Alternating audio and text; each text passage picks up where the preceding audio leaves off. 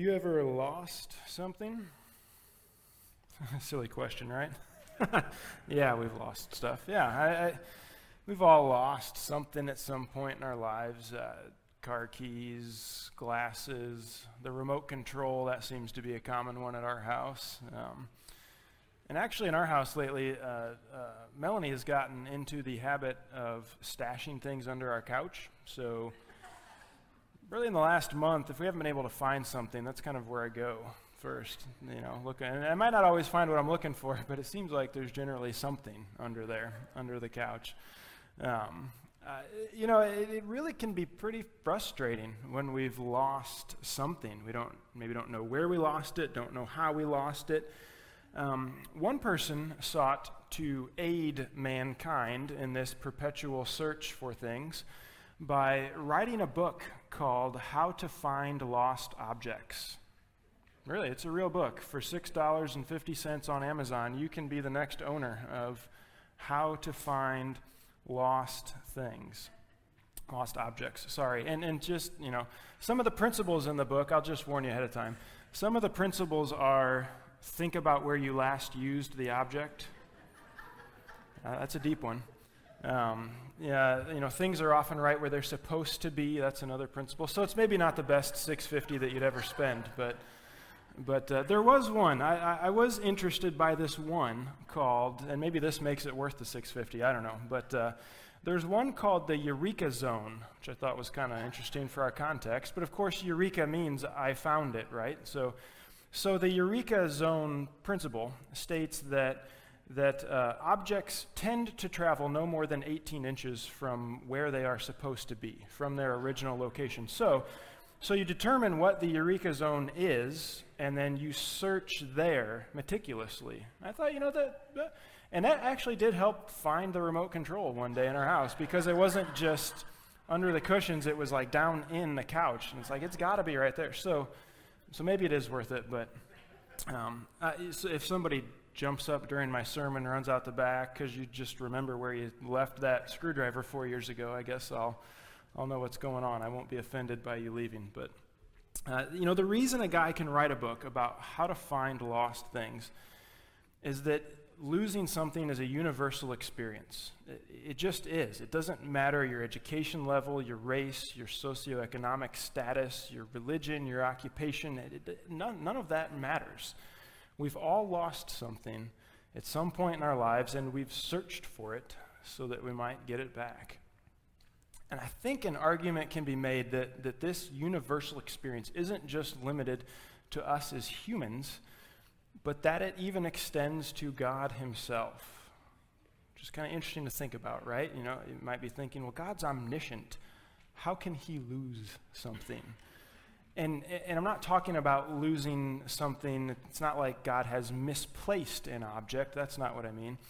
It's, it's that something, or, or maybe more specifically, someone, is not presently with him. They are, they are lost in that sense. So God has lost things, He has searched for lost things. You know, you, you and I have maybe engaged in an intense search for something in our lives, but I don't think it probably compares to to the level which God is willing to go to, to seek after what is lost. And, and that's what we're going to see in our text today. Uh, maybe you've guessed. We've, we've come to that famous parable in Luke's gospel, the parable of the prodigal son. Talk about searching for lost things, right? It, it, it's a parable that we've probably no doubt heard at one form or another at some point in our lives, maybe many, many times. This is even a, a, parable that's kind of permeated culture. You know, somebody who hasn't read the Bible could probably convey some details about that story. It's also a parable that many times has the beginning and the end just cut off. And, and what we're going to do this morning is we're going to try and look at the parable in its entirety because the beginning of the, the story really consists of two shorter scenes about, about a lost sheep and a lost coin. And then the end of the story consists of information about the son in the story who truly is the lost son. And it's not the one that ran away from home. So when, when we're confronted with this story, quite often we're not confronted with the whole story. So, so uh, as you can see in your sermon notes for today, we're, we're, we're going to study this parable in all four of its scenes because I think that's so important. Um, but before we even get to the scenes, we need to, we need to uh, set the stage, right? We need to set the stage for the parable because if we, if we fail to do that, we won't recognize the connections we're supposed to make as we're going through this. So, so the setting is, is uh, given to us in the first two verses of Luke chapter 15. I'd encourage you to follow along with me uh, as we're reading through this today. Luke chapter 15, verse 1 says, Now the tax collectors and sinners were all drawing near to him, to Jesus. And the Pharisees and the scribes grumbled, saying, This man receives sinners and eats with them.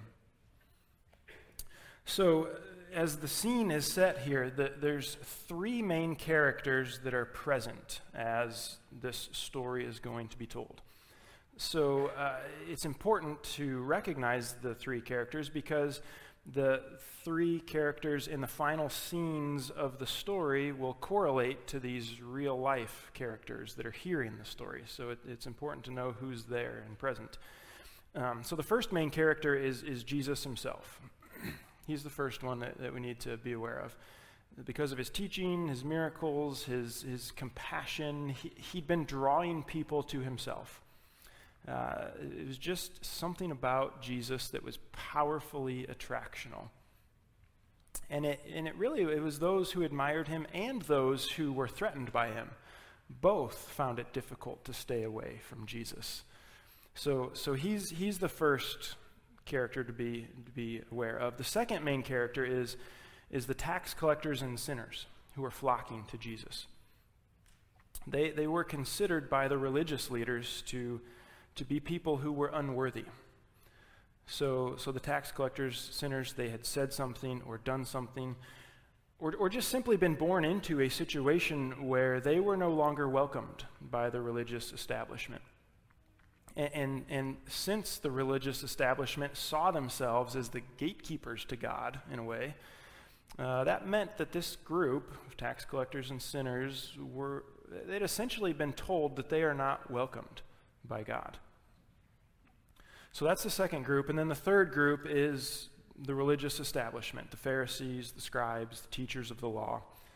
Uh, they, they, were the individuals who lived outwardly upright lives and, and sought to adhere as closely as possible to the Old Testament law. And, and, then not only that, they sought to adhere to the oral traditions that had sprung up around the law as well.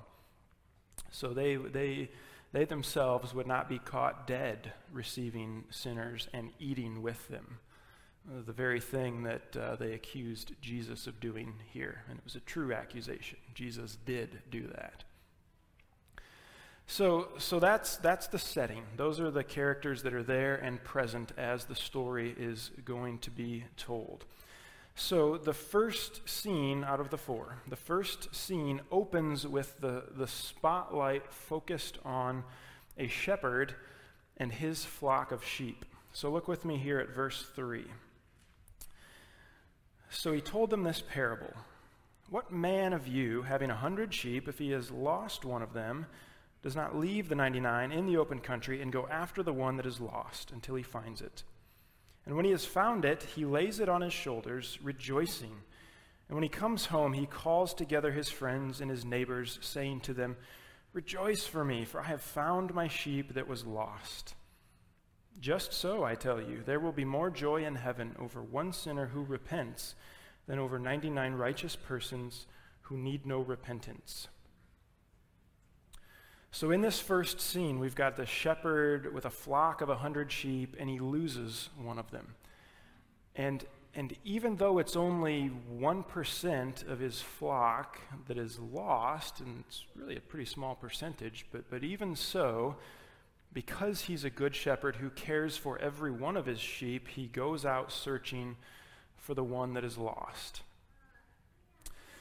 Now, now, as we read through these different scenes in, in the parable, uh, it's going to be helpful to notice both the similarities and the differences between each of the scenes. And, and if we do that, one thing that we'll notice is that in each scene, we're going to see, there, there's a gathering together of friends and neighbors in order to collectively rejoice over what was lost being found.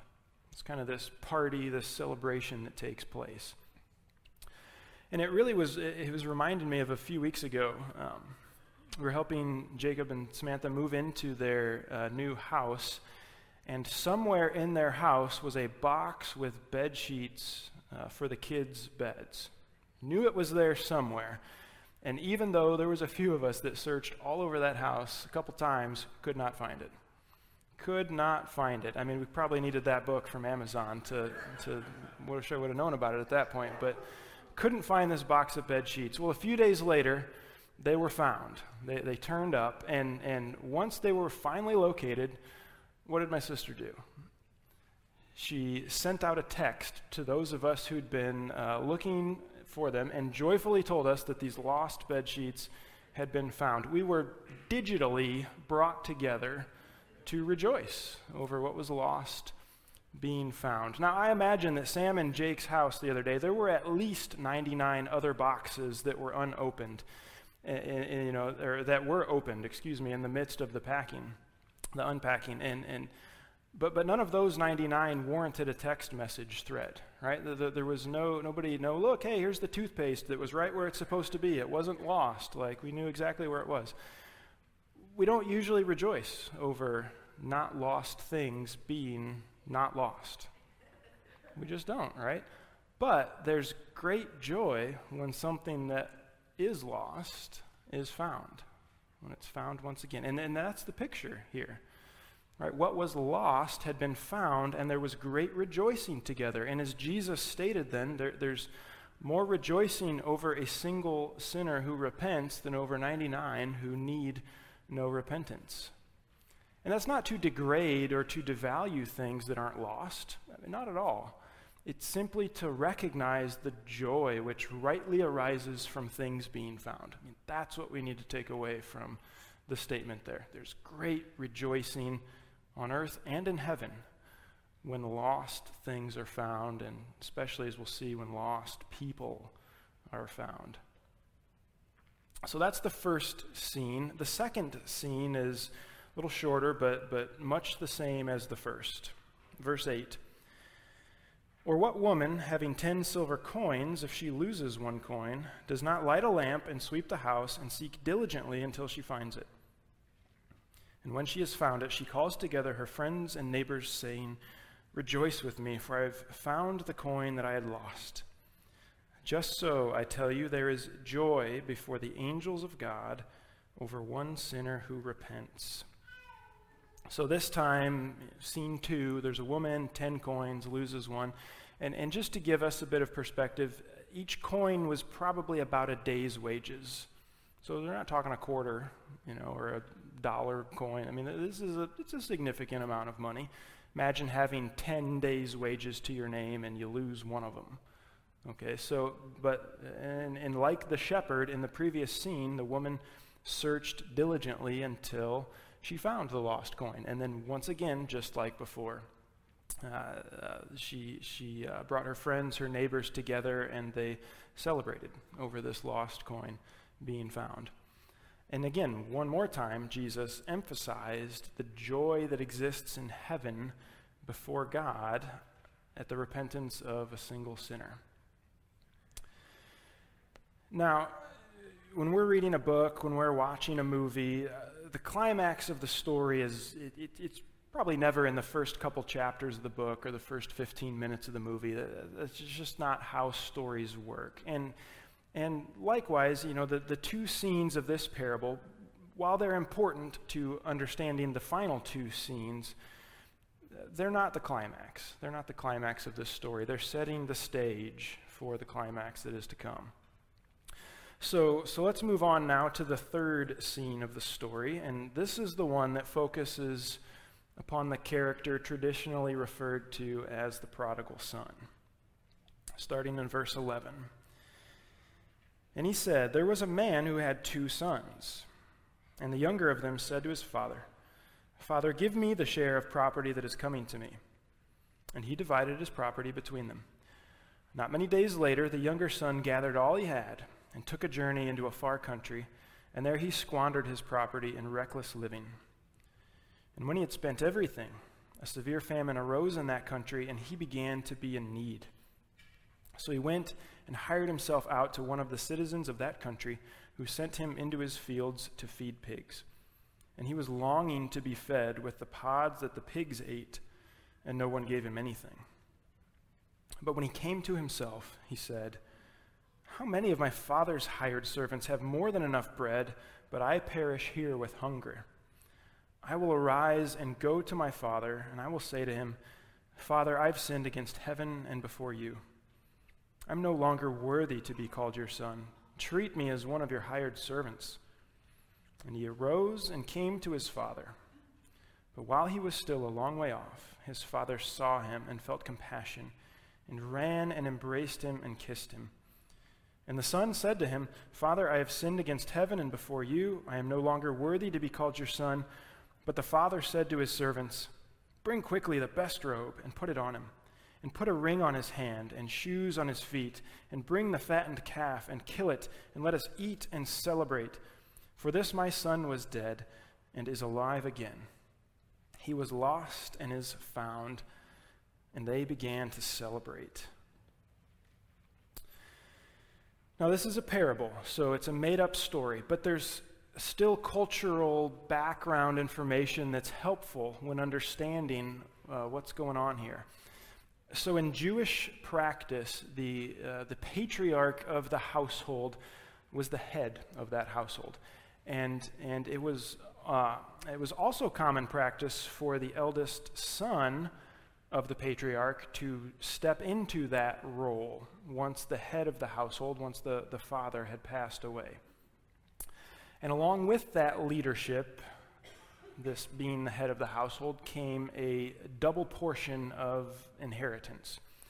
So, in this instance, since the, the father in the story had two sons, uh, uh, his estate would have been divided up into three parts, and the oldest son would have gotten two parts, the youngest son would have gotten one part, one third of it. Uh, it's not like situations today that might arise where, where the reading of a person's will can can kind of be a dramatic thing if that will was kept secret. You know, you didn't really know what's in there, what's going to be uh, brought to light. Um, uh, in this setting, it, it's common knowledge. The older son gets two thirds, this younger son gets one third. Everybody knew that.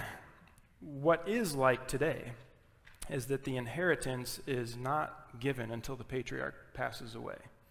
That's just like today. So when the younger son approached the father and asked for his share of the inheritance to be given to him now, uh, it was as if he's saying, I, I, uh, Father, I wish you were dead. I wish it was as if you were gone. Give me what is coming to me now.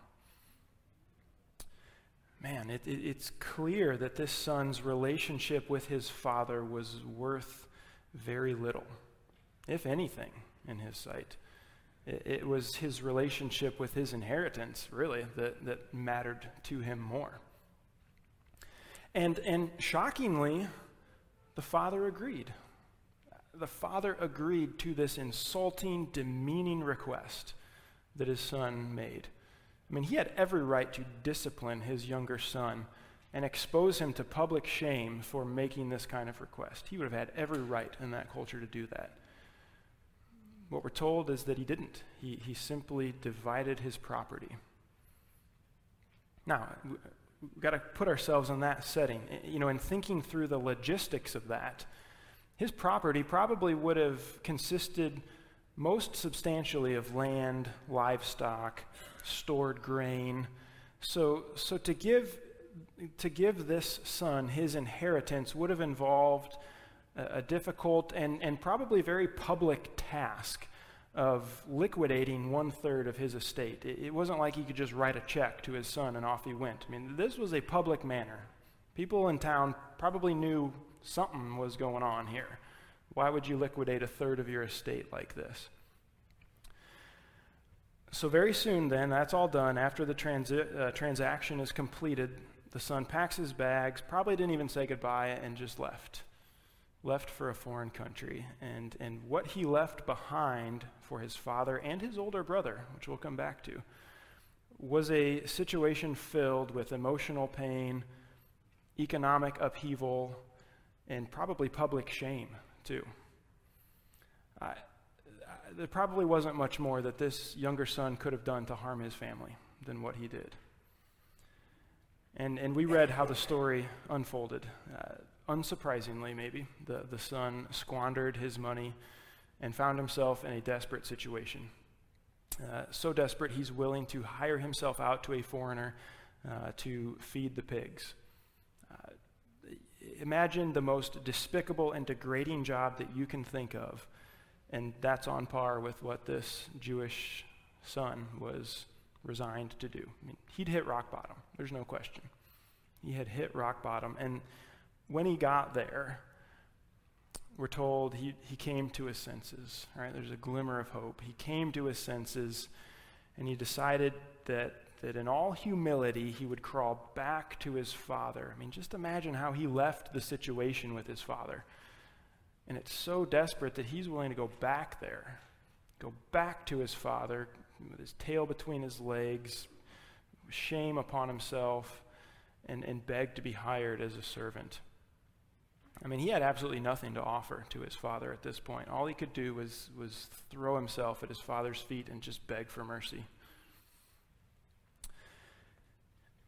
And this is the third scene of the story, right? So, just like with the story of the shepherd who lost a sheep, and just like with the story of the woman who lost a coin, the father was searching for his son. And the reason we know he was searching is because he saw his son coming when he was still a long way off. It, it, it wasn't as if the son showed up on the doorstep, rang the doorbell, and you know, surprise, I'm back. Uh, the father was searching and saw the son coming when he was still a long way off. And, and when that day finally came, the father himself risked shame and humility by running out to greet his son. In, in that culture, for, for an older man to, to hike up his robe and run, that was considered an undignified display. And, and, and even beyond that, to do so for a son who had humiliated him in the way he did took things to a whole nother level. But the father didn't care. I mean, he didn't care. His, his lost son had returned. And then, just like with those other two scenes, there was rejoicing over the lost being found. And now we're not told specifically this time that friends and neighbors were called together like in the previous two scenes. But I think the detail about the fattened calf implies that. Because if you kill a fattened calf, that would have provided enough meat to feed a whole village. I mean, much more than just a, a family. So I, I, think it's implied this was no private party. This was a public celebration for the son that had returned. I mean, he, he was dead and is alive again, as the father stated. He was lost and is, and is found. And so they began to celebrate. And not just in the household and not just in that village, but I think, again, it's implied in heaven as well. Just like there was rejoicing in the previous two scenes in heaven, it's implied that there is in this one too. What a story. I mean, what a incredible it's an incredible story about redemption and forgiveness and mercy and, and unconditional love. I, I mean, when you think about it, short of any details about, about Jesus' literal crucifixion and the importance of that, this might be the clearest expression of the nature of the gospel message in all four of the gospels. It really might be. I mean, the image that we are, are, are given about the nature of God is amazing in this story so we can roll credits, you know, wipe the tears from our eyes be- because this incredible story has come to its marvelous conclusion, right? The lost son has come back home. That's the end. except that it's not. It's not the end of this story. See, there's a problem with the story up to this point. Remember, who is this story being told to? We had the tax collectors and the sinners that were present, but there was the, the Pharisees, the, the religious establishment that was there too. The problem was that the Pharisees, the scribes, they were not able to relate to any of this story that had been told. They couldn't relate to the shepherd. That, that profession was beneath them. That was a despised profession in that time. They, they wouldn't be able to relate to that. They couldn't relate to the woman. They were a man. Simple enough. They couldn't relate to that. They couldn't relate to the younger son because they would, they would never even think about leaving Israel for a far country. But that doesn't mean that they aren't able to relate to the story. Because as you see, there's four lost things in this story there's the lost sheep, there's the lost coin, the lost younger son. But then, if we finish the story, we find out that there's the lost older son as well. So let's look at this final scene together. Verse 25. Now his older son was in the field, and as he came and drew near to the house, he heard music and dancing. And he called one of the servants and asked what these things meant. And he said to him, Your brother has come, and your father has killed the fattened calf because he has received him back safe and sound. But he, but the older brother, was angry and refused to go in. His father came out and entreated him. But he answered his father, Look, these many years I have served you, and I have never disobeyed your command, yet you never gave me a young goat that I might celebrate with my friends. But when this son of yours came, who has devoured your property with prostitutes, you killed the fattened calf for him. And he said to him, Son, you are always with me and all that is mine is yours. It was fitting to celebrate and be glad, for your brother was dead and is alive. He was lost and is found. I, I, I want to work hard in this final scene not to dehumanize the older son in the story because I think it's easy to do. And I think if we do that, it, it, it's not beneficial for us. We, we, we miss kind of what's going on and this older son watched as his brother brought incredible pain and humiliation upon his father, but the whole family as well. I mean, the older brother saw that. The older son watched his father scan the horizon day after day, waiting for this son to come back, only to be met with disappointment for quite a while. This older son who was the rightful heir of everything left in his father's estate. It was his, it would be his eventually. He watched as the best robe, the family ring, shoes, the fattened calf, they were taken from his inheritance and given to the younger son. Imagine that. I, I mean, I think I can understand why why he struggled with the party that was taking place for his younger son that had come, or his younger brother that had come back. I, I think I can can understand that. But even though I understand it, I, it doesn't negate the shame that he brought on his father in this story. The whole village was probably gathered at this celebration, and this time the older son dishonored his father because he refused to go in. He, he was not going to take part in this celebration.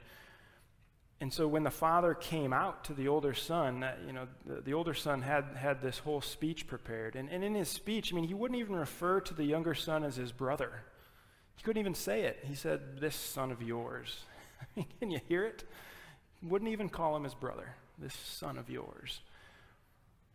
You know, and all of a sudden, in this fourth scene, we get what could have been a story that ended with just this nice little bow attached to it at the end of verse 24, it becomes this cliffhanger with incredible tension that really never gets resolved in the story. It ends right there as I finished reading. That's the end of the story. We're never told what happened to the older son. We don't know if he entered into the celebration or if he remained lost outside of the banquet. We're just not told. So it's not the, it's not the ending that was expected for this story. But it, it was the ending that was needed. It was the ending that was needed in order to challenge the religious leaders to open their eyes and, and consider the attitudes of their own hearts. It's really what Jesus was driving at with how he ended this story.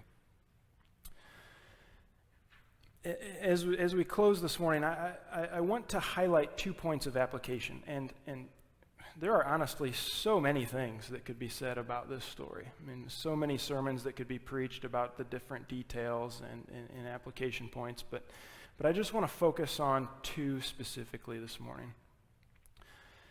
And, and the first thing is, is that we see in this story, all four scenes, God lovingly searches for those who are lost.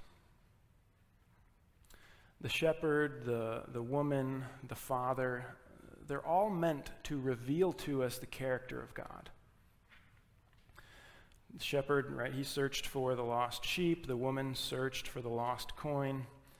The father searched for his lost son, scanning the horizon, waiting for him to come back. The father also searched for the lost older son by leaving the banquet and going out to him. There's an active searching there. Uh, our God is a God who searches for those who are lost.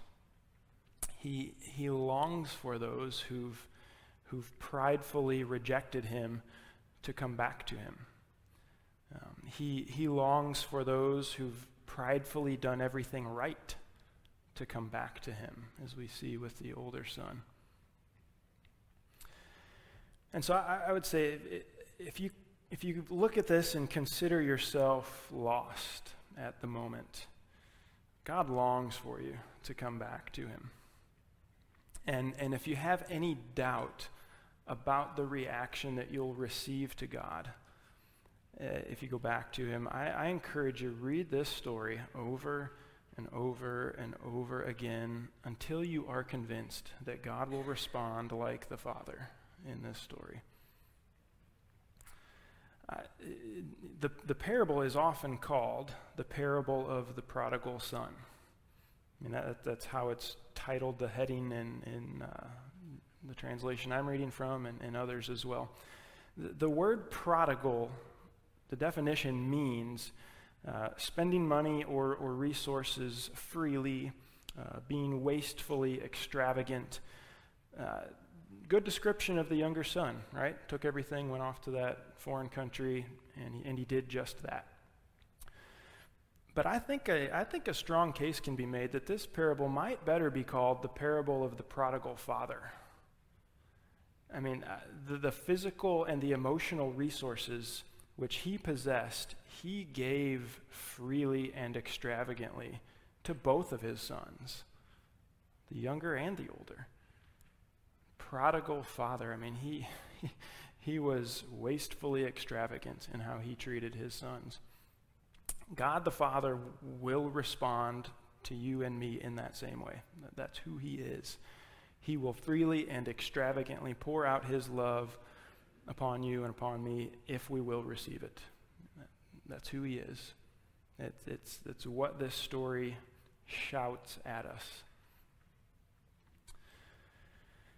So God lovingly seeks those who are lost. It's the first thing. The, the, the second thing I want to focus on today is, is what I think, I, I think is the calling which this story gives to those who, who are part of God's family. I think we're called to something. As, as God's children, we are to participate in the search for the lost. I think that's what this calls us to.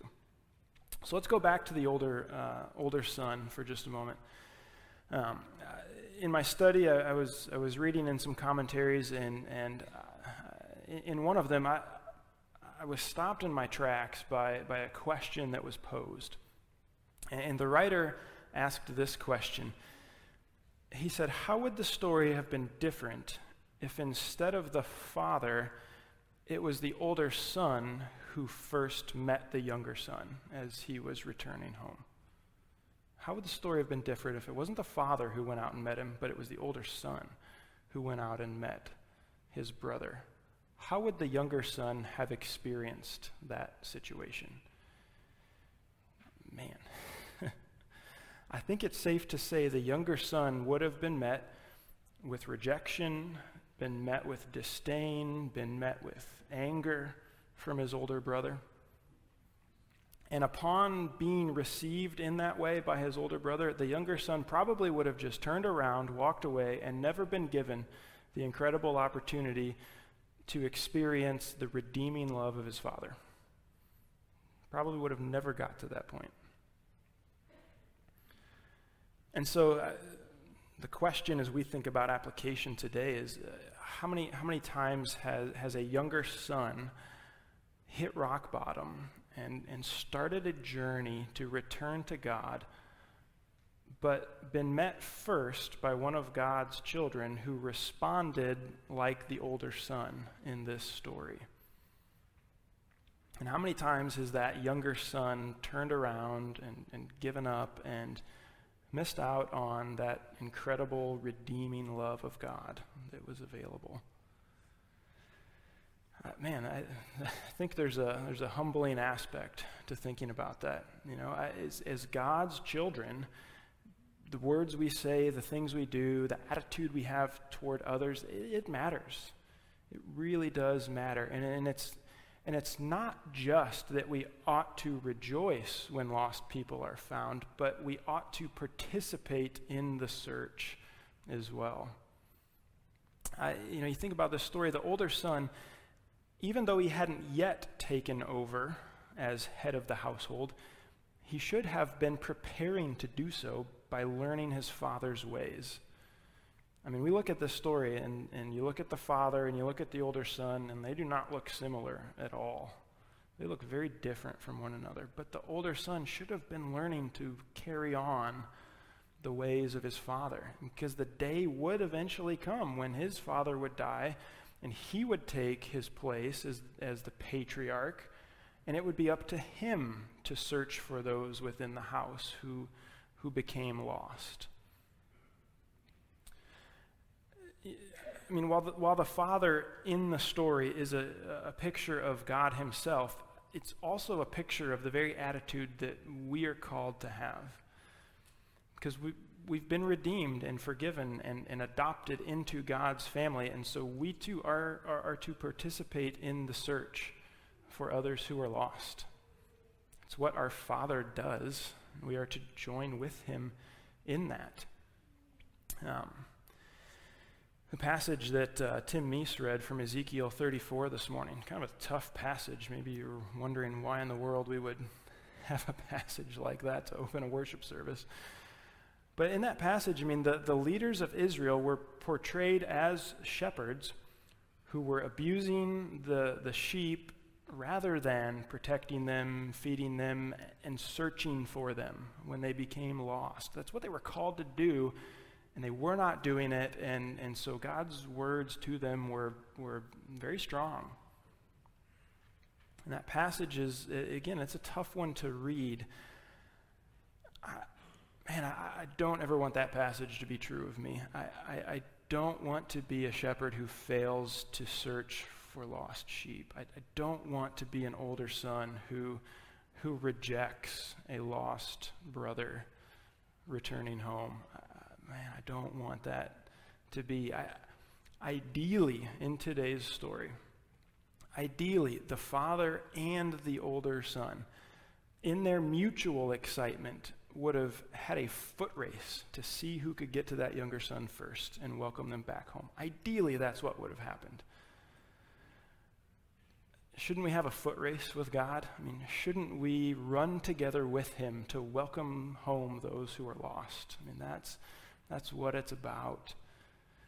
And, and, and the question is when I think about myself and my own life, what does that practically look like? What does that look like in my life? What does that look like in your life? To have a foot race with God, to welcome home those who are, who are lost. I, I think that's a question worth pondering. One that I can't answer in detail for each one of us, but, but one that we can ask ourselves and, and, and ask before God what would it look like to run with you to welcome home those who are lost?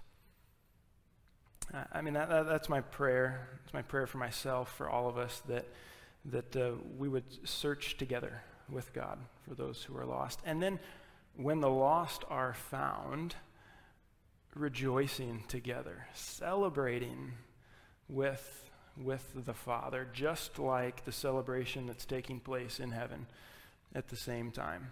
Because that's what the celebration here on earth was meant to emulate. The celebration in heaven over that one sinner that, is, uh, that has come home, that has found their way back to the Father and been, been welcomed home. Welcomed, forgiven, made whole once again. I mean, that, that's what it's about.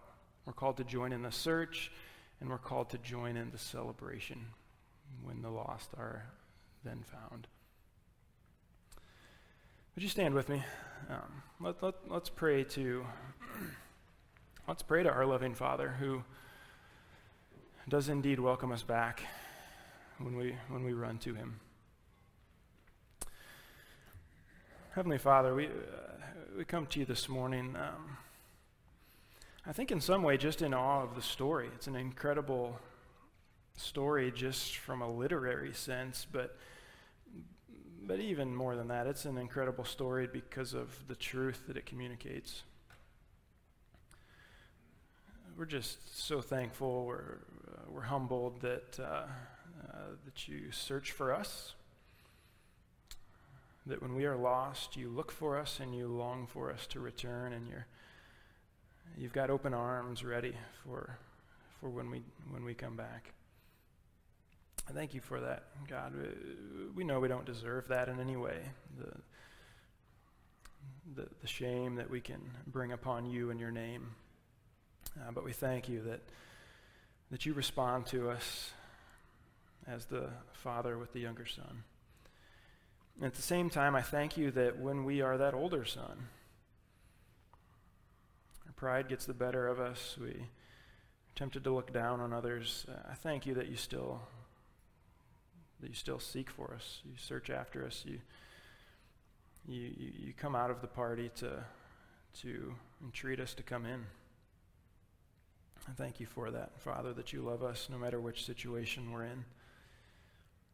And I thank you for the, both the responsibility and the privilege of, of joining with you in this search. I, I, ask that you'd give us your, uh, your compassion, your love, your, your vision for those who are lost, that we would be ready and excited to, to welcome home those who've returned, and that, that we can then celebrate, join together, and rejoice.